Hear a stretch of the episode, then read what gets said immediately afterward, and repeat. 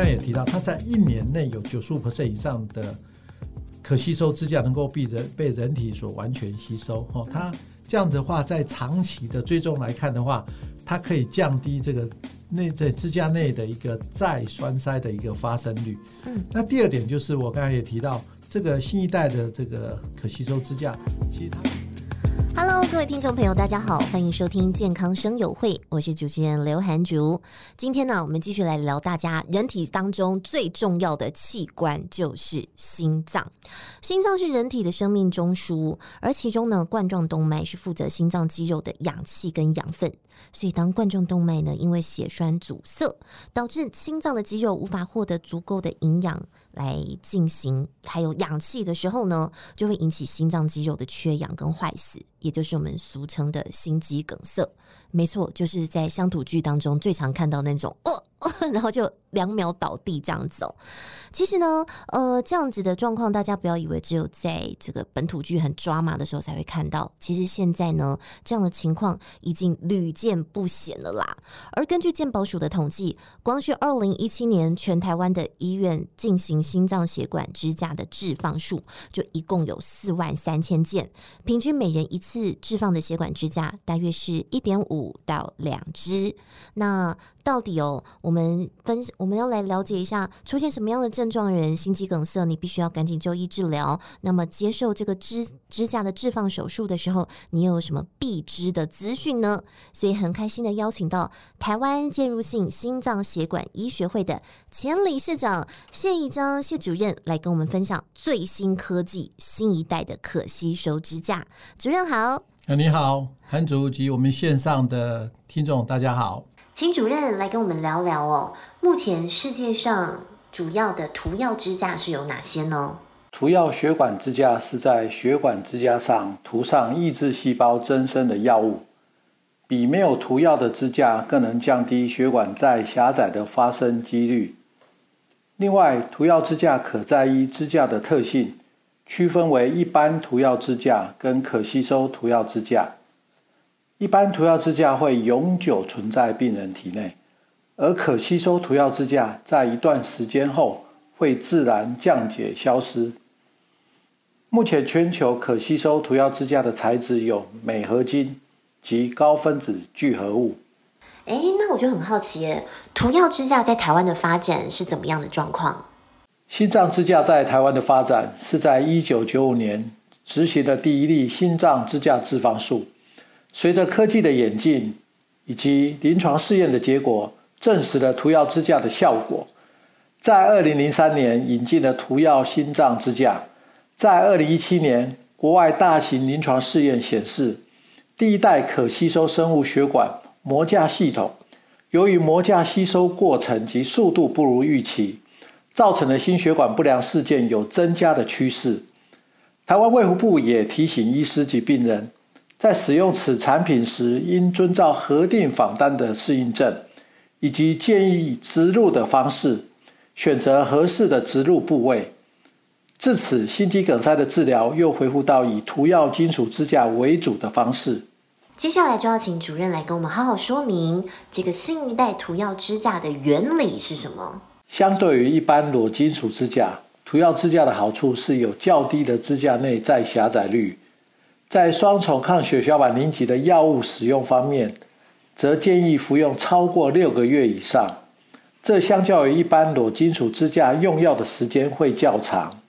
然而，新一代的可吸收涂药支架，除了保有一般涂药支架的好处以外，它的另一个特点是在约莫一年内会被人体吸收。双重抗血小板凝集药物的使用，则建议需服用一年。那像再进一步就请教了，新一代可吸收支架它的优点是什么？这样子的话，在长期的追踪来看的话，它可以降低这个内在支架内的一个再栓塞的一个发生率。嗯，那第二点就是我刚才也提到，这个新一代的这个可吸收支架，其实它表面上也是像之前的涂药金属支架一样，也有药物的涂层。那我们知道，这个药物涂层的最主要目的就是它会把这个药物释放出来，释放出来之后，它会抑制血管内壁内皮细胞的过度生长。我们只要知道，那个内皮细胞的过度生长的时候，它就会变厚的时候，它就会让血管的那个内腔又会变成更狭窄，所以就会造成再狭窄的机会会比较高。所以有这个药物之后，它可以有效而且很明显的降低了支架内再狭窄的一个比率。那在临床的研究上也有长达五年的追踪结果，甚至我们最近最新发表一个大型的临床研究的三年追踪的结果，其实也证实了可吸收支架的一个有效性跟安全性，就是我刚才提到的，它可以减少它的一个再狭窄率，也可以减少它的一个血栓发生的一个机会。那如果说今天发生了血管的再狭窄率哦，就是在发生了再狭窄的状况，嗯、是不是就代表哎这次的治疗无效，需要再重新再从头来过？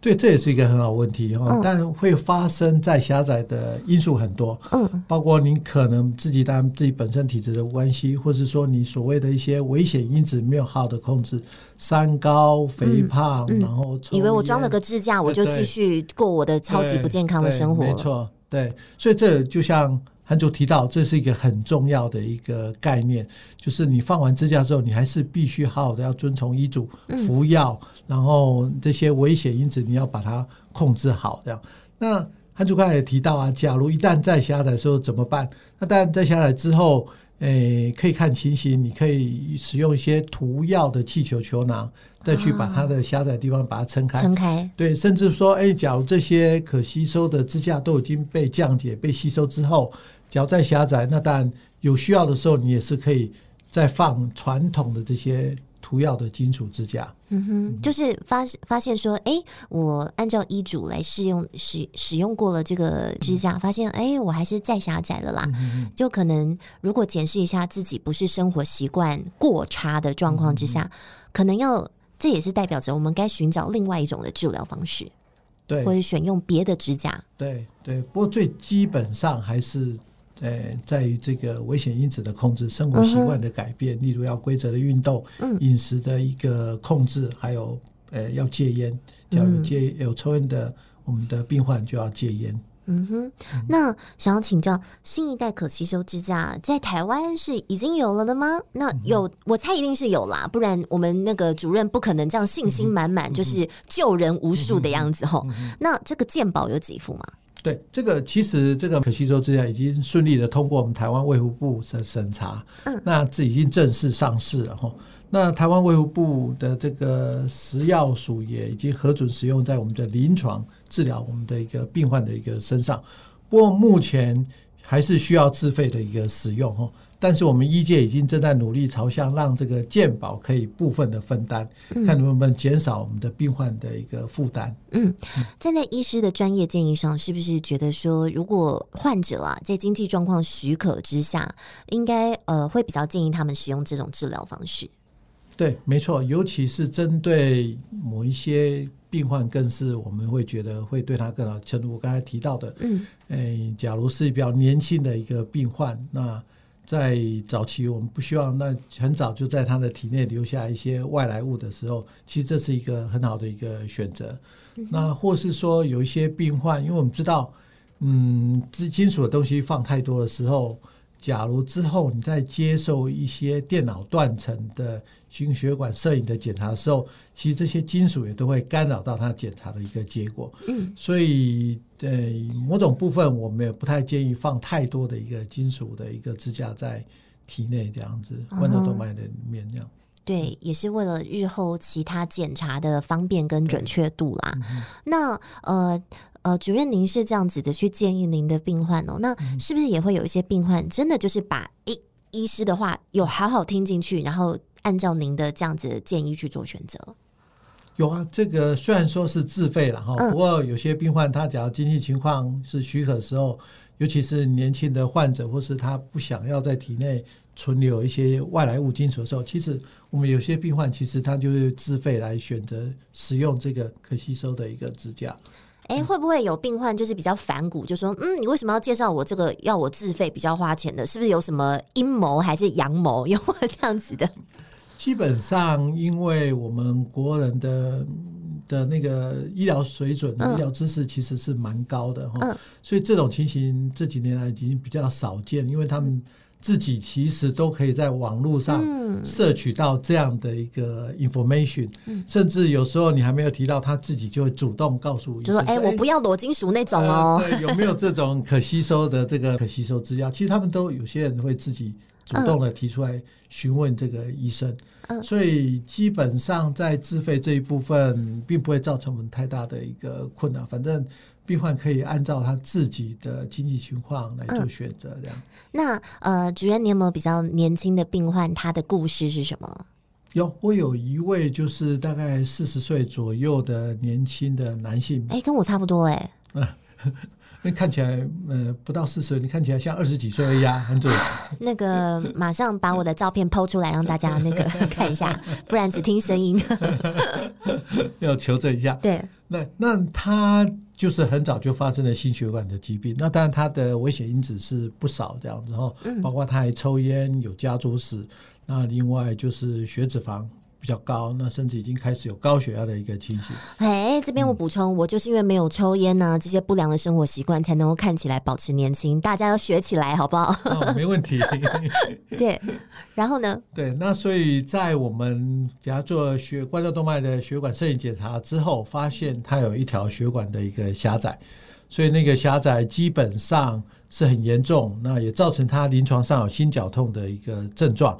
而且他的一个合一的检查也发现了心肌有缺氧的现象，嗯，所以当然这在其之后的一个治疗就是必须要给他放支架，把他的血管给他打开，把它打通，让血流能够顺畅，可以供应他所供应的心肌足够的氧气养分。所以在这情形之下，那我们就跟他建议说，哎，有。哪几类的这个支架可以选择？包括从最基本的裸支架，你刚才有提到这个裸支架，嗯、这个很专有的名词，这样。嗯、那还有就是涂药的金属支架，那最后就是这种镁合金的可吸收支架。嗯。那当然，我们也各自跟他分析了它的一些优缺点，然后所以最后他选择这个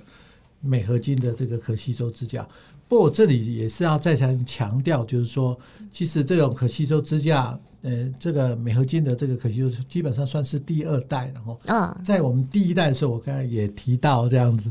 就是那个在早期哈，就是它的效果是在早期的时候不错，可是它三年的追踪长期追踪效果就出现了一些缺陷，所以之后我们就没有广泛的在使用这种可第一代的可吸收支架。那其实有一个很重要的原因，就是可吸收支架第一代的可吸收支架。其实，在它的这个 instruction 就是指示上面，它是会建议说不要用在太复杂的一个病灶，或是太小管径的一个血管。从它之后的一个研究都发现它的一个效果，长期效果是比较差的。哦，可是，在临床上，可能呃，大家用习惯多了之后，就会想要试着想把这种第一代的这个可吸收支架用在比较复杂的这个病灶上。所以可能就会造成它的一个使用上之后的长期效果变得比较差哈。嗯，所以我也会建议在使用这个可可吸收支架的时候，也是要遵从医生的一个医嘱，然后看到适合的一个病灶，再给它放到放上去，然后把它的血管能够打通，让它的血流能够更畅通，来治疗病患的一个病情。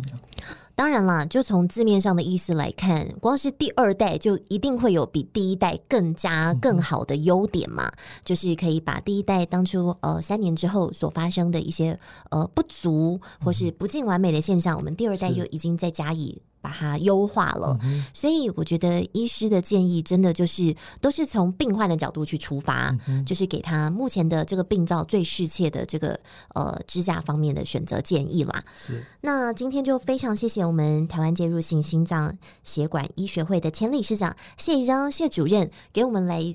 呃，对这些支架的进化史，以及现在目前的最新的医学技术，让我们有更深层、更全面的认识。今天非常谢谢谢主任，谢谢，也很高兴能够参加这个节目，分享我们的一个经验，这样谢谢。对，相信听众朋友们对支架也就更深、更全面的了解了。我是刘涵竹，我们今天健康生友会就到这边，我们下次再会喽，拜拜。